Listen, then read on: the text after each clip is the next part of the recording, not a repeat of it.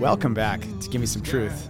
We're going to go right into quarter two, state of the market.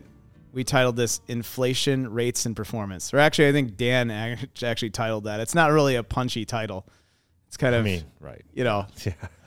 You get what you pay for. nothing, nothing I- is I don't think riveting the like masses are going to be flooding in into.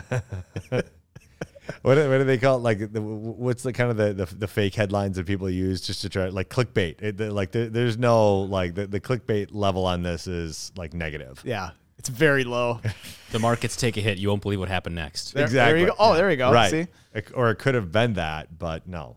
Well, we also have compliance restrictions in this uh, in these four walls. So you know, That's true. I am the chief compliance officer. I don't know. You, you gotta you gotta be a little careful about how punchy you get That's these true. days. That is true. Yeah, um, yeah. Anything with guaranteed in it struck immediately. So um, you, we didn't even say you didn't even just say that. that's true. That's true. I was up north this weekend and I was listening to the radio and there's this re- commercial I heard on like repeat about uh, a financial firm of some kind that just constantly was referring to performance as a as their differentiator. I'm like, whoa, So a couple different things. I mean, it could be Hmm. a non-registered entity, uh, which more in, insurance related, um, or they probably give substantial uh, performance disclosures at the end. What sort of do they spend like ten seconds going through performance disclosures? I don't remember end? any disclosures. Yeah, honestly. exactly. Okay.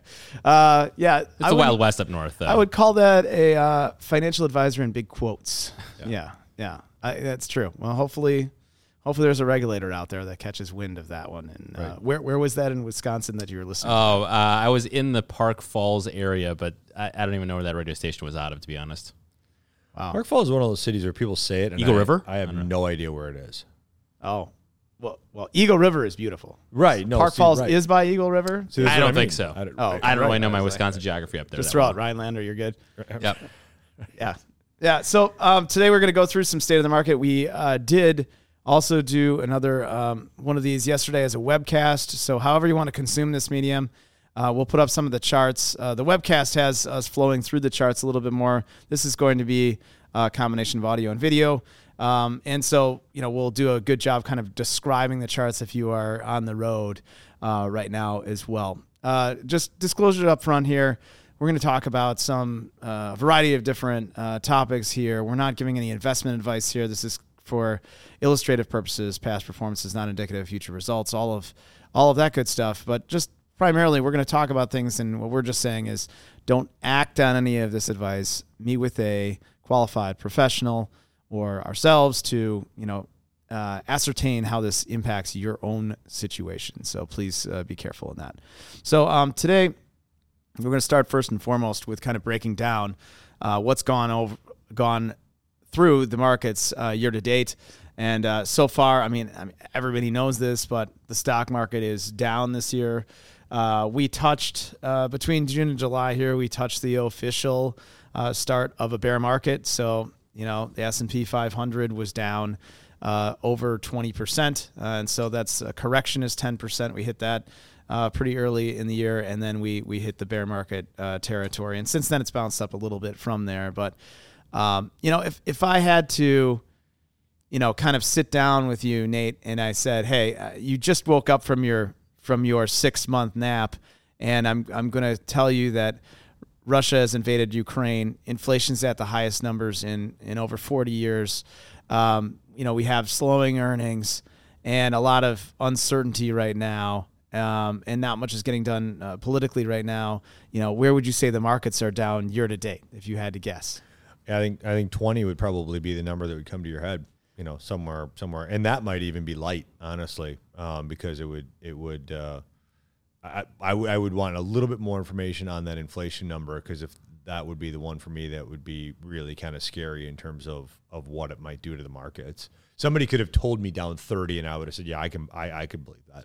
Now, if you said down, what was it, 9.1 yesterday was the inflation print yesterday. nine, yeah, inflation yesterday, um, nine one uh, here in mid July. Um, yeah, that that that's that's a scary figure. I mean, we all know inflation's getting bad, but that's that's one where you're like, whoa, boy, you start you start you know knocking on the door of double digits, and that gets you know that gets pretty scary. So you might say that, you know, hey, 20% might be very reasonable for the stock market to be down. Yeah, I think that. Well, I, I said I think another way to say it is is anybody anybody that that um, and this isn't saying that people shouldn't be frustrated about the state of the market because anytime the market loses and people see their values of their assets go down, they get frustrated and that's understandable.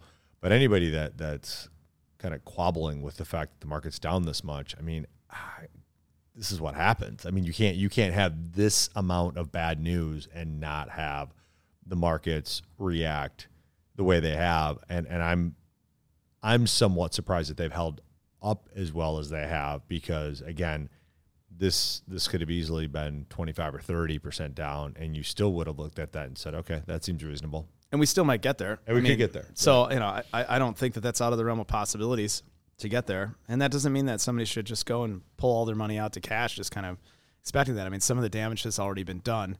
Um, you know, I, I don't even think that's the big story here. You know, I, I, think that this is, you look at that and you say, well, that's reasonable given the time and the uncertainty. When the uncertainty evaporates, um, and, and, and things look a little bit better, you'll see the market recover. It's it's actually fairly simple here. It's it's not a a COVID situation. It's not a 2008 situation, in my opinion. It's it's a, a pretty I wouldn't call it a garden variety recession because every recession is a bit different. And as we're looking at you know, are we entering a recession? Um, we're certainly in a bear market of stocks. We might enter a recession. This seems to me to be fairly normal and, and kind of average. So, Well, I um, think some of the twos, if you look at the last two, right? Not only, I mean, two in quotes, right? Because I think, I think when you look at the COVID ugliness in, in March of 2000 when the market dropped the way it did, it sprung back up so quickly that that, that was a little bit.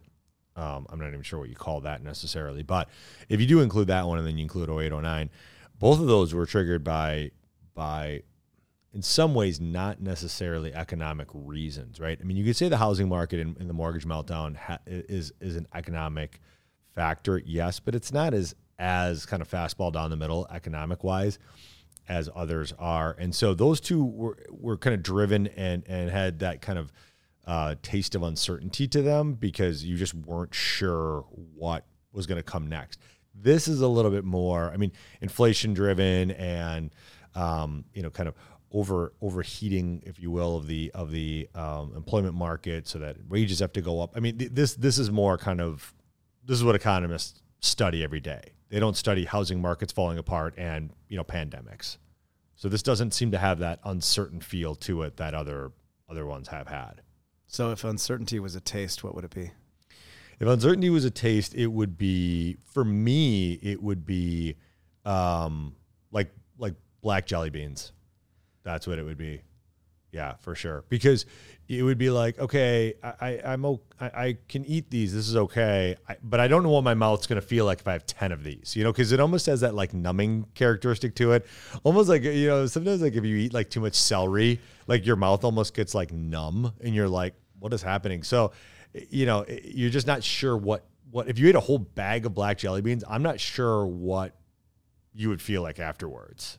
Whereas if you just ate a, like a variety pack of mixed colors, you'd be like, okay, I just um, I have a sugar high and that's fine. But like, I don't know how my mouth would feel after like you know 25 black jelly beans. I mean, I think terrible, but I think the bigger question is, Dan, have you ever eaten that much celery to have your mouth feel that way? I was going to ask Nate what kind of celery he's eating. Yeah, his it's- mouth I- that you guys way. don't have that. Like I yeah, Never. I'll plow through like two stalks of celery, and at, at, by the end of it, I'm like, why? Something that's like kind of feels like, kind of just has like a numbing effect to it. And I believe there's a chemical in it. I'm gonna look at this. while- Cellulose. I'm looking this up. now It's like water and I'm almost positive. Water He eats some kind of wild I'm looking celery. at That's this. just I don't know. yeah, you're actually eating wild Looking this up. parsnip. Uh, celery makes. that's mustard. Yeah, here it is. First That's thing not- that comes up, I put in celery makes, and the first thing that comes up, tongue numb. There you go. Jeez. Everybody has learned something today, and you're all welcome. Celery contains, I'm not going to pronounce this right, eugenol, eugenol, a chemical compound scientists liken to an anesthetic. All right. Wow. Next podcast that we're on, the three of us are on, we're going to eat some celery until we can't feel our face. There you go. All right, Compound uh, is also found in cloves, cinnamon, nutmeg, and ginger. There you go. All right, there you go. There you go. All right, so back to um, a little bit more about what the story really is here, and and the story in in my view, the story right now is the bond market. So Yeah. commonly, I mean, you have a situation where stocks, you know, if they're if they're going in a downdraft as they are right now, you know, what's going to help you? And we say, oh, it's all diversification and bonds are there to buffer that sort of event. And right now, the bond market is down over 10% for the year um, as, as the, you know, as of right now. And, and that's total return. That's including um, the dividends from the bonds or the, the income from the bonds. So, I mean, what an incredible uh, downturn here in bonds.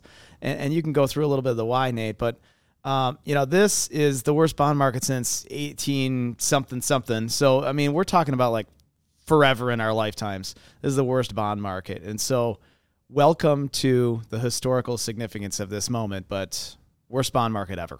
You know, so right, and, and I think, lifetimes. No, I think that you're you're exactly right by saying that even though it's it's it's less by way of you know just pure numbers. You know, we look in the S and P and where it's at, you know, down 18 ish, depending on the day you look at it. In the bond market's quote only down 10, but I don't think people understand really what that means. We always like to say. You know, prior to this year, we always like to say that a bad, a really bad bond market was down five percent in a year, right?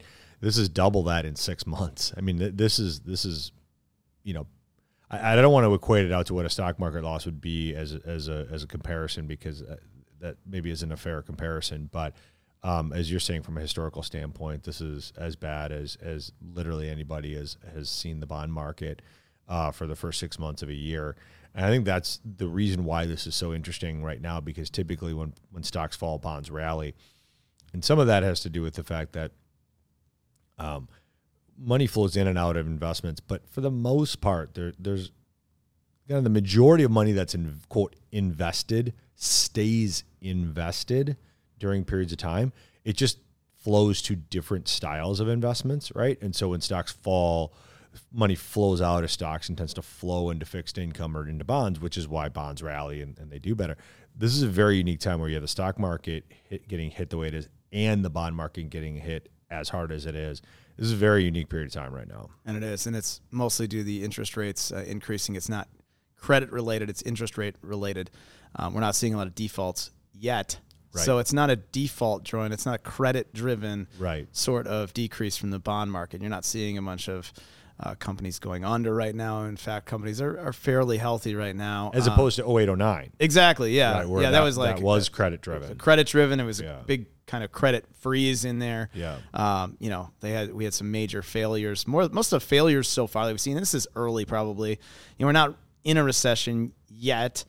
Uh, so it's too early to ascertain where we're at right now, but um, you know you're starting to see some employers pause their hiring or, or lay off some people, but we're not seeing um, you know major companies going under, except for in the crypto uh, community, and that's that's been uh, that's been pretty rough. But uh, we won't get into crypto right now.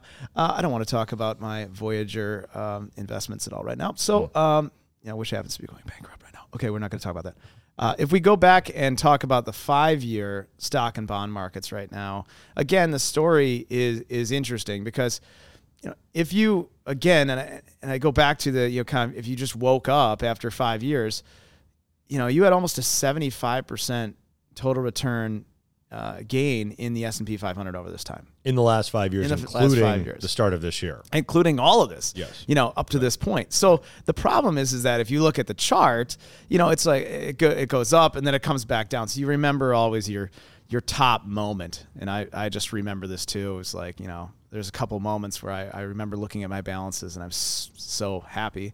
Uh, and then all of a sudden, you know, you're down way from that high and you're like, oh man. But you have to realize that, hey, you know, the last five years have been pretty good in the markets, and having that sort of rate of return is is quite good. Now the volatility in that there have been a few pretty major spikes of volatility, and this is one of them as well.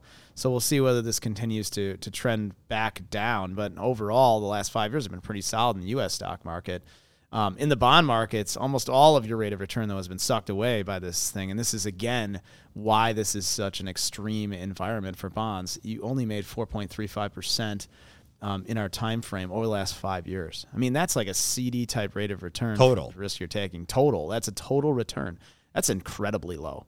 Yeah. So you know, we I I do expect that over time we'll start to see the bond market normalize, and and there's actually some good that comes out of um, having higher interest rates as well. Uh, but right now, it's really sucked out the rate of return there. And if we talk a little bit more about international stocks and, and small caps, um, you know, U.S. stocks again around that 75% range. Small caps have lagged over the last five years. Uh, some of that's due to the downdraft of the rec- recent uh, history, but also small caps just haven't done as well as large caps, and uh, you know more more up about 44%. And then the same old story we've seemingly talked about. I don't know, Nate, for like 10 years, man. It's been so long that international stocks just seem stuck in reverse. Um, they're up about 16% for um, emerging markets and, and, even less in the um, in the EFA stocks, which are kind of the developing markets. They're down they're up only about 12 and a half. So I mean, they are just if you want to look at maybe saying, "Hey, I, I, I'm looking where the value is here."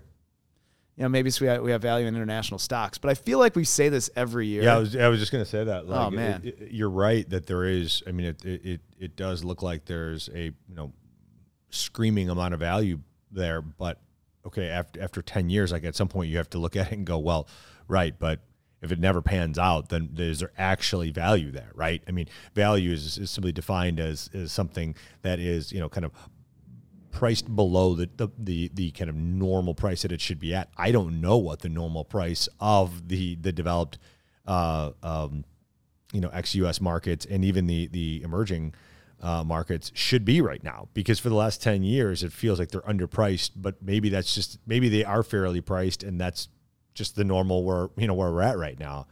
Um, and we talked a little bit about this in the in the webcast that, that we recorded you know, which you can find and and and and view. Shameless plug for Dan's you know tracking numbers. So, um, but I, I think that that Europe has almost been a little bit of a victim of of a lagging recovery out of 0809, lagging our recovery. Even ours was slow and kind of dogged. Theirs was even worse, right? It, it just just didn't seem to kind of get where it needed to go, right? And then just when it started to kind of get itself squared away, you know, then COVID hit right? And so I think the European markets, especially, but but international and and um, emerging in general, uh, they, have just they've fallen victim to a lost decade uh, that the U.S. Uh, markets have not necessarily become victim to. We, we we felt those uglinesses that they felt, but we we we had our recovery years in the middle that built our cumulative rates of return up that they didn't have, and so they just kind of went you know bad and then flat and then bad again and there's there's a bunch of different factors as to why that is, and we can get that into that maybe in, in another podcast. But um, you know, one of the other things too is currency conversion. The dollar's been very strong, and that mm-hmm. is usually negative for international stocks. So you know, you're not getting that sort of extra juice that you can get. So if the dollar does weaken, perhaps we have more value there, and so that's why you know you you have the ability to hedge that out. We generally don't because it does move in ebbs and flows, and sometimes that can be, um, that can be accretive to rates of return. And so we like to keep that in sometimes to, to be able to give an extra boost for the portfolios. Yeah, another shameless plug. Uh, Sil and I did a podcast on currencies, if that's something you're interested in. Uh, and, and we kind of toyed with the idea of, you know, is, is the, the recent, um, you know, strengthening and, and incredible strengthening of the dollar an indication of, of how good the dollar is, or is it an indication of how bad the other currencies are that get compared to the dollar? I mean, it's an interesting, like, you know, kind of chicken and the egg thing, but it, it is it is an interesting uh, way to look at it. Is, is, it a is it a you know story about how how good the dollar is, or is it simply the the dollar is good because everything else is so bad that when you compare it to that, uh, it's going to look good, right? I, I don't. We're not sure what the answer is, but we kind of we went through and unpacked that idea a little bit. Maybe I'll have to check out your podcast. Mm, you should because again, Dan will be happy with the the numbers of that. That's true. Um, if we go into kind of treasuries and mortgages right now, too, uh, you know, when we talk about big stories of the first half of the year, um, clearly, big story has really been the rise in uh, mortgage rates. So obviously, the Fed hikes, uh, and the Fed when the Fed hikes, it's a short term rate. So it, it's not having a direct impact on the 10 year. Now, it, it, can have an impact somewhat on the 10 year treasury in that they, they somewhat move together, but um, not, they don't have as tight a correlation as, say, like a, a you know, a 90 day treasury or a two year treasury or something like that. You know, it's, it's one of those situations where the reverberations of the policy and the inflation rate have created this. Uh, extreme increase in mortgage rates. So I know you have just personal history in this, Nate, because you got a mortgage this year, and uh, you know you saw rates have been all over the place. We've had a couple people in our office buy homes, and it's been a totally different scenario between the beginning of the year and the end of the year here, or the middle of the year. Yeah, and just so people have a better understanding of how this works, so that they they feel a little bit more informed and, and potentially can um, um, kind of plan better for themselves if they are looking to get a mortgage here in the in the somewhat near future. Uh, mortgage rates are, are typically pegged off of the ten year Treasury, so that's the ten year Treasury bond. Um, and that's what they tend to be priced, what we call priced off of, right? So what that means is, is mortgage companies, banks, and credit unions use the ten-year Treasury as kind of their mark to be able to to um, kind of price their products. But what's interesting about it is that not every mortgage is priced the same, right? So just because it's a 30-year fixed mortgage doesn't mean that every bank and credit union is going to offer that rate, or excuse me, that product at the same rate. So, and the reason why is because they they still will control their own flow of business and they can kind of turn up that faucet and, or turn off that faucet if they want to. But beginning of, the, of this year, 30 year fixed was at 3%. I mean, you could pretty much find that, maybe not everywhere, but I mean, you, you could look a little bit and you could find a 30 year fixed at 3%. As of right now, this morning, at a local credit union, we're at 5625 and it was over 6% um, within the last 30 days. It's a 100% jump in the 30 year fixed rate in like five months. That, that, that is I, I don't know well enough, but I don't know if that's ever happened before. I don't know if it has it's either. moved that quickly. That is an unbelievable move. And and ultimately what it means is that it's going to have a a, a, a slowing effect on the housing market and it has to and the reason why is because if somebody was pre-approved in January or February for a $500,000 house, for example. And I just saw, uh, I think the average home price now in the United States, the average home price, I think is 400 grand. I think is what is what they said now, which is the first time that it's gone over 400,000. So anyways, let's say that somebody's pre-approved for 500,000. Well, they might not be pre-approved for $500,000 anymore. Because if you were pre-approved at 500,000 with a payment based on a, on a 3% mortgage, and now it's between five and a half and six, you might not be able to afford 500,000 anymore you might only be able to afford 400 or 450 and so this has to have a negative effect on the housing market um, and, and, I understand my friends and and our friends in the mortgage and the, the real estate industry and, and their their thoughts on inventory. And I agree with them that inventory is still a problem.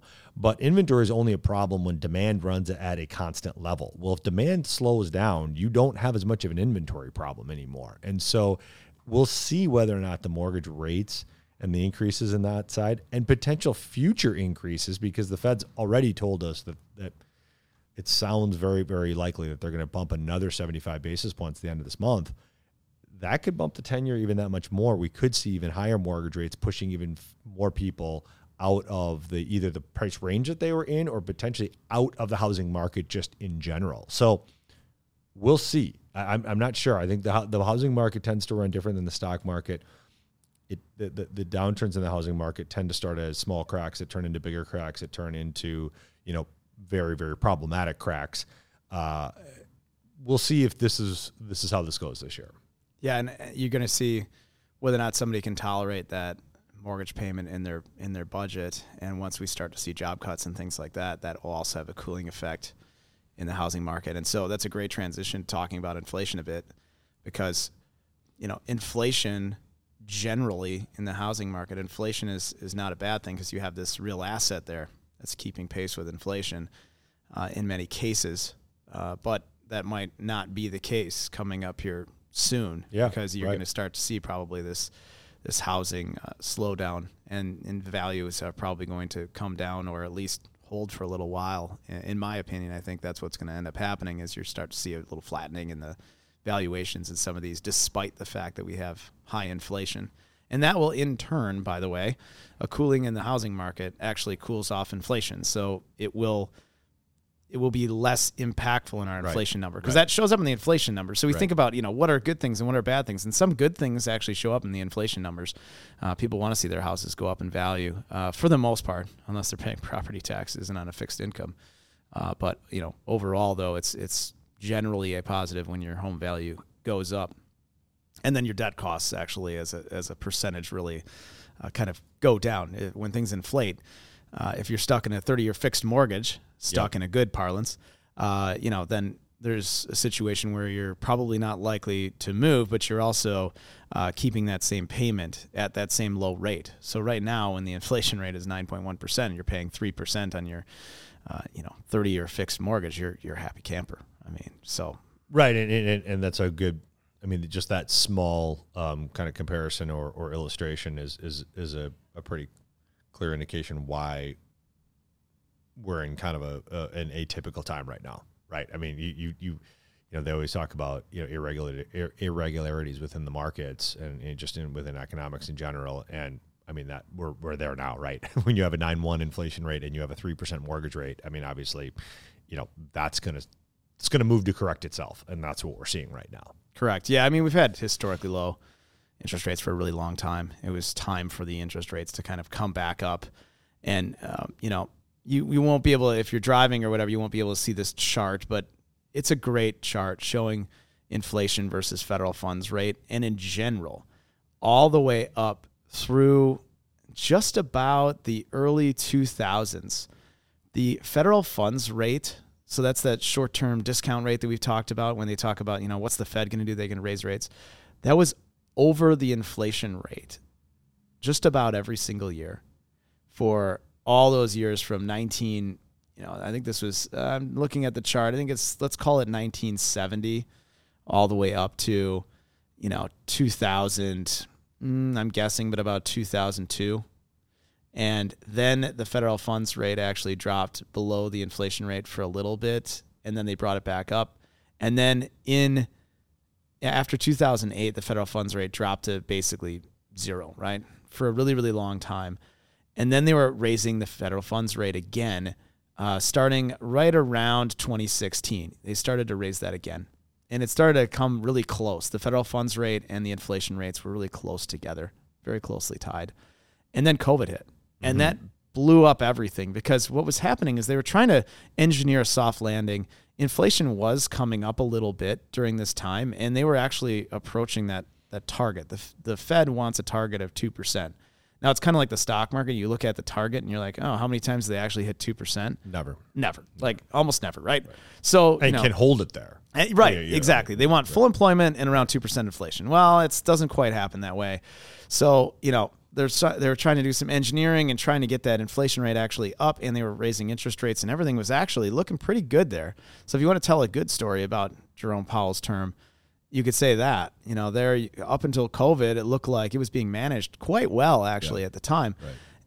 and then it fell apart because you know we had all kinds of direct payments getting made to people, which wasn't a bad thing. PPP loans, all of that, um, to keep businesses afloat during COVID, and that kind of stoked this inflationary pressure. And right now, there's a massive disconnect between our inflation rate and our federal funds rate. And so the problem with that is if we're going to get serious about tamping down inflation, arguably our rates have to get significantly higher at the federal funds rate. And that has all kinds of different ramifications. And it we'll go into this in a second, but it inverts the yield curve. It does there's a lot of things that potentially could bring on recession.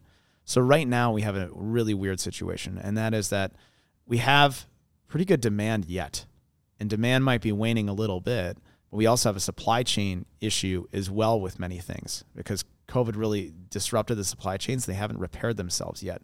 So we have a we have a demand that's pretty good and a supply that's that's not very good right now. Now, you know, how does this how does this fix itself? Well, demand will likely come down. Um, Supply will likely come back up after these supply chain issues are solved, or they're you know they heal themselves. They'll, they'll kind of be self healing, but it will take time. First of all, so this thing isn't going to happen overnight. With all of a sudden the inflation rate's going to be two again, um, and then secondarily, um, you know, if demand cools off, what does that mean? Recession likely. So Yeah, I, I guess the, the analogy that I could try to come up with on that in terms of where we're at inflation and the position that the Fed is in right now, you know, the, the Fed is, is trying to put out a massive house fire right now. And you, you, while the house is on fire, you don't worry about the fact that you're pouring a bunch of water into a home which can be very damaging, obviously, right? You just got to put the fire out, right? And some point when the fire's out, you're to then have to worry about the fact that, you know, your studs and the interior of your home is all full of water, but you got to put the fire out. And that's that's your point that you're making, which is I think exactly right. The Fed's just trying to put out the fire right now, and that means they're going to bump rates and likely continue to bump rates until that happens. But they know that there's a negative after effect of doing that but they can't worry about that after effect right now. You don't worry about your studs getting wet in your home while your house is still on fire. You get the fire out and then you worry about that later. But you are right. The worry about that later is probably going to be recession. It's probably going to be inverted yield curve. It's probably you know it's these things that happen as a result. But just as the Fed had no choice or the federal government had no choice during the ugliness of COVID, but to do things like PPP loans and things like that because that's where the economy was on fire at that time and you had to put out that fire. So they had to do that, but in a weird way, like the after effect of that was inflationary pressures like we're seeing right now, and and you know, and so now now they have to fight that problem, and then there'll be effect of that. So the Fed's in a little bit of a of a boxing match, and and they're just they're trying to hold on right now, but they're getting hit pretty hard, and there's just not a lot they can do about it. Well, and if you look at all the Fed minutes too, they finally kind of said, "Hey, this inflation is no longer transitory," and they were admitting that they were kind of wrong. Right. Yellen did, and, and Right. Powell has to a lesser extent, but. Um, you know, they were saying, "Hey, we, we really didn't think this was going to be as persistent as we thought," and they finally admitted that in February, Right. Which is so late because Right. you could see that inflation was around during that time, but they, they really took a long time to acknowledge that. And now we'll see what they end up doing and whether they overcorrect, Right. which commonly in the past you've you've seen the Fed do. But again, it's that that fire analogy. I think it's a great analogy too. You know, sometimes you, you can look at it in the past and go, well, you shouldn't have gone that far. You're like, yeah, but if you didn't go that far and inflation stays persistently Right. high for a really long time, it can get away from you. And, you know, inflation is one of the single mandates that the Fed has. It Right. has a, just a couple. And so they're going to try to deal with that because what they've basically said in these Fed mandates is that there are a couple things that can really mess up an economy. And, and one of those is inflation. And so if you see other countries where things have really gotten away from them, generally their their currency is unstable and they have really high inflation. And those are kind of together. But so the, the US is, takes that very seriously. So, you know, if we're sounding a little dire or dour, I mean, it's not that we're not going to get out of this, you know, relatively quickly, but it's going to take a little bit of time, you know. Right. So, uh, you know, we all have to have some patience, especially in our investments. And, you know, I do want to hit on one last thing here, and that is the yield curve inversion, Nate. I mean, just going through that, basically the, the two year rate of the treasury and the 10 year rate of the treasury is one indicator we look at. Um, and when the two year rate is higher than the 10 year rate, that's a total aberration. Does not happen very often at all. Right. And when it does happen, it signals. It's a, it's a big flashing yellow light at us because it doesn't always mean bad things, but just most of the time. So it's it just kind kind of goes back to what we things. said before. It, it's it's an irregularity within economics, and generally, when we have irregularities, it, it means something is is is underway, right? And that's I think to your point of as it's it, it's it's a pretty glaring irregularity. Yeah, and- and if I were to lend you money for two years versus ten years, you- I would expect that you would charge me more interest over ten years. Um, that would be a, a very normal thing Versus two years, versus two years. Right. But in this case, that's that's not the case. And so what it's saying is that there's a lot of economic uncertainty right now. The Fed is moving aggressively, and the two-year rate is actually over the ten. Um, so that's that's why you know we believe that keeping duration short right now is is a prudent decision. Um, however, there will be a time in there where we would advocate adding duration, and we'll have to see how this all shakes out. I mean, will the longer end of the curve start to perk up and have a more normal curve? So, you know, normally you see this nice curve from the two year to the 10 year to the 30 year. The 30 is higher than the two. And, you know, you have that sort of thing. But for right now, it's all sort of jumbled up. And that's due to how much uncertainty we have. So, what, what that is basically telling us is 10 years, we're not that worried about this stuff. But two years, eh, we're pretty worried about this stuff. So, Right. you know, that's, that's a, a signal to us that we have some recessionary pressures. Oftentimes, this yield curve inversion shows us that we're going to have a recession coming up. Uh, is that possible? You know, I, th- I think we both are in the same camp here, Nate. it's likely we will see a recession. That does not mean that you should just move all your stocks to cash or something like that or wait it all out. You've already, you know, withstood some losses in all likelihood and you are in a situation where you know, you're probably in some of the worst stuff right now. If the market goes down 10 or 15%, you know, hey, you just continue to rebalance. Uh, you'll get through it. When the recession is probably in its depths and just getting better is when the market will likely, you know, kind of catch fire and, and start to do well. So trying to time these things is so impossible. So we just recommend, look, just be careful, you know, before you're making any big rash economic decisions and pulling out of things and, and, you know, doing things more tactically oftentimes buy and hold is more prudent through this, even though it's it can be more painful than a situation. It's really easy to sit, hit the sell button right now. Market goes down five or ten percent, and you're like, "Boy, I'm a genius." And then you got to get back in, and there, all the emotion that's involved in that, and the worse you feel, um, you know, what are you going to do when you're when you're down like thirty percent or thirty five or, or even forty percent in an extreme market environment? Are you going to be willing to put more money in stocks when the sky is totally falling? And the answer to that is probably not. Right. Yeah. That, that's why that doesn't work because, as we've always said, you know, you the market timing requires that you have to get it right multiple times for for one move to work. You have to sell at the right time. You have to rebuy at the right time. It's it's just a very it, it sounds it's one of those things that sounds good when you say it out loud, and then when you actually have to do it in practice, it, it's almost impossible to do. Um, and the, the last comment that I'll make on it that I think people need to, as hard as it is to try to keep in mind and keep in perspective, is recessions are normal. Downturns are normal in the stock market. These are not atypical times. Yes, the characteristics of them can are, you know create atypical scenarios and, and kind of scenarios that don't make sense, but they are normal courses within a a you know long period of time in the market. It will go through ebbs, it will go through flows. This is what happens within economies. And frankly, if these things didn't happen, you'd have more problems than the fact that when they do happen, i.e., if the 0809 did not happen, we would not know who Bernie Madoff is.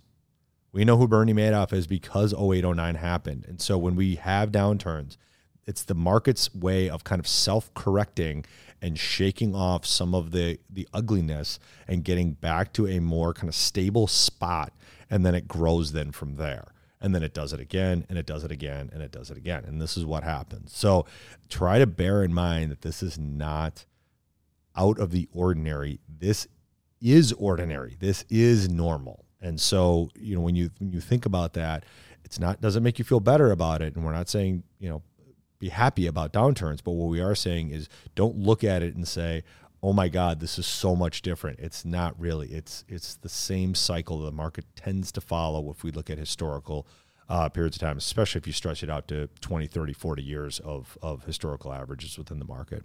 Well and my final point will be that if we didn't have this amount of volatility and these things that you are indicating we wouldn't get the rates of return in stocks right that exactly. we, are accustomed to over long periods of time. So you know if it was so stable and mm-hmm. you wouldn't lose what would you get? Three or four percent rate of return annualized. So if you want right. 9, 10, 11 percent, you got to take the risk to do it. And so this is right. these are these times where it feels risky. And I will tell you what, when when your stocks have sold off 20 percent, your portfolio actually, in most cases, has less risk. Your portfolio had way more risk 12 right. months ago when it was at its peak, right. right. So, you know, you have to put some of this into context. The last five years have been really good. Um, you're never going to sell at your high point. Just just take a look at yeah. the long term lens. Just be careful about it. If we go into recession, that's okay. Um, and you know, meet with somebody, go through your financial plan. Now's a great time to look at that and go, is my financial plan still looking really good, right. despite the fact we've had this downturn? And if the answer is yes, great. And if the answer is no, then okay, well, let's figure out how to shore that up. And also, you know, check your 401k contributions, all those little things to make sure that you're maximizing all the different areas when we go through these downturns. Right. So, uh, thank you very much for joining us. If you have any questions, please don't hesitate to send us a message, and uh, we'll be back at you soon with another episode of Give Me Some Truth. Walkner Condon Financial Advisors is a registered investment advisor with the SEC. Registration with the SEC does not imply a certain level of skill or training. The opinions expressed by the participants of this podcast are their own and do not reflect the opinions of Walkner Condon Financial Advisors. All statements and opinions expressed are based upon information considered reliable, although it should not be relied upon as such. Any statements or opinions are subject to change without notice. Information presented is for educational purposes only and does not intend to make an offer or solicitation for the sale or purchase of any specific securities, investments, or investment strategies. Investments involve risk and, unless otherwise stated, are not guaranteed. Information expressed does not take into account your specific situation or objectives and is not intended as recommendations appropriate for any individual. Listeners are encouraged to seek advice from a qualified tax, legal, or investment advisor to determine whether any information presented may be suitable for their specific situation. Past performance is not indicative of future performance. Thanks for listening, and for further information, please visit walknercondon.com.